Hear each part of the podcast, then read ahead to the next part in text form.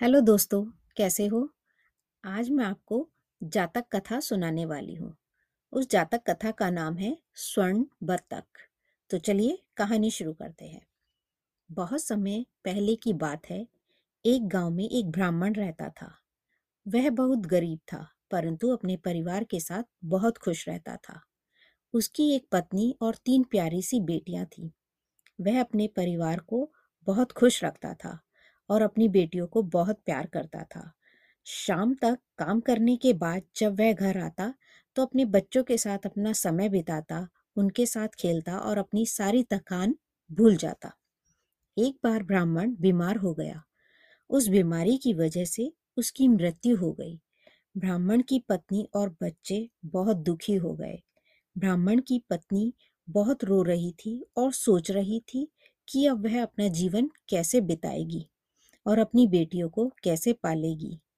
ब्राह्मण की पत्नी व बेटियों के रोने की आवाज़ सुनकर उनके सब पड़ोसी आ गए और उन सबने उनकी मदद करने का फैसला किया और उन्हें विश्वास दिलाया कि वह जितना हो सकेगा उन सब की मदद करेंगे। धीरे धीरे कुछ ही दिनों में उनका जीवन आराम से बीतने लगा।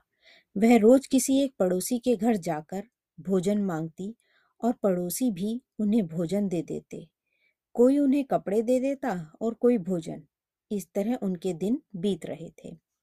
कुछ समय पश्चात ब्राह्मण का जन्म एक सोने की बत्तख के रूप में हुआ। वह एक सुंदर तालाब में रहता था और उसे अपने पहले जन्म का सब कुछ याद था। वह हमेशा यही सोच सोच कर दुखी रहता कि उसका परिवार कैसा होगा। एक दिन उसने सोचा, मुझे पता लगाना चाहिए कि मेरी मृत्यु के बाद मेरा परिवार कैसे अपना जीवन चला रहे हैं?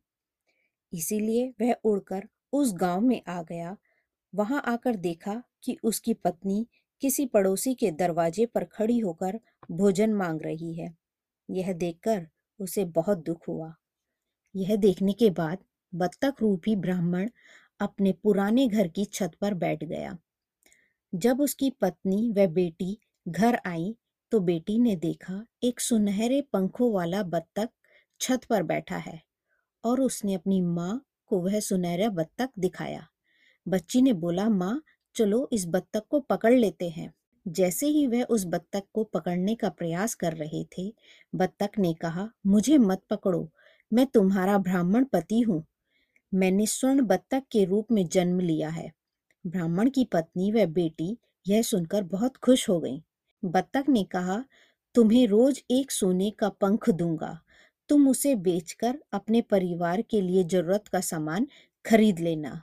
अब बत्तख उन्हें रोज एक सोने का पंख देता और वह धीरे धीरे सब लोग अमीर बन गए। अब उनके पास बड़ा घर था, अच्छे कपड़े, भोजन, गहने व नौकर चाकर सभी हो गए थे। और अब ब्राह्मण की पत्नी धीरे धीरे और भी लालची होती जा रही थी। एक दिन ब्राह्मण की पत्नी ने सोचा कि अगर बत्तख के सारे पंख मैं ले लूँ तो कितना अच्छा रहेगा। अगर किसी दिन बत्तख ने आना बंद कर दिया तो वह पंख मुझे नहीं मिल पाएँगे। तो उसने सोचा कि वह आज बत्तख को पकड़ लेगी और उसके सारे पंख काट लेगी। बेटी ने जब यह सुना तो उसने उसे यह करने के लिए मना करा। पर ब्राह्मण की पत्नी ने बेटी की बात नहीं सुनी। फिर अगले दिन शाम को जब बत्तख वहाँ आए तो उस लालची औरत ने बत्तख को पकड़ा और सोने के पंख निकालने लगी।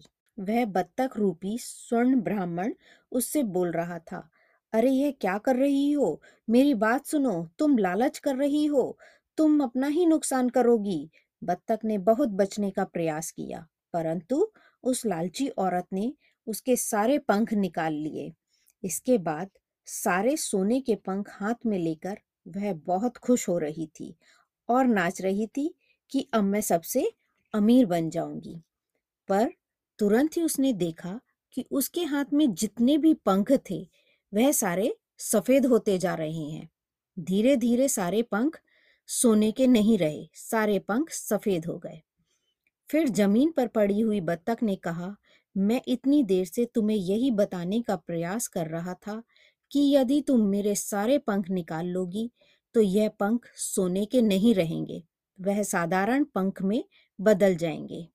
पर तुमने मेरी एक भी बात नहीं सुनी, क्योंकि तुम ज़्यादा लालची बन गई थी।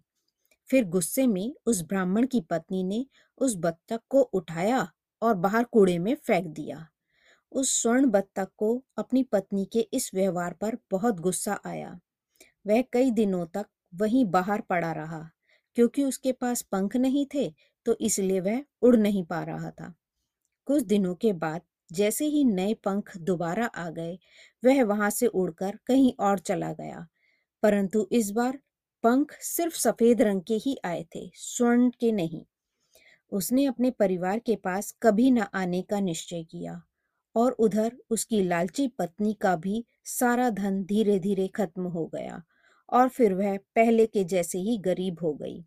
उसे अपने लालच की सजा मिली। तो देखा बच्चों, लालच का फल कभी भी अच्छा नहीं होता है।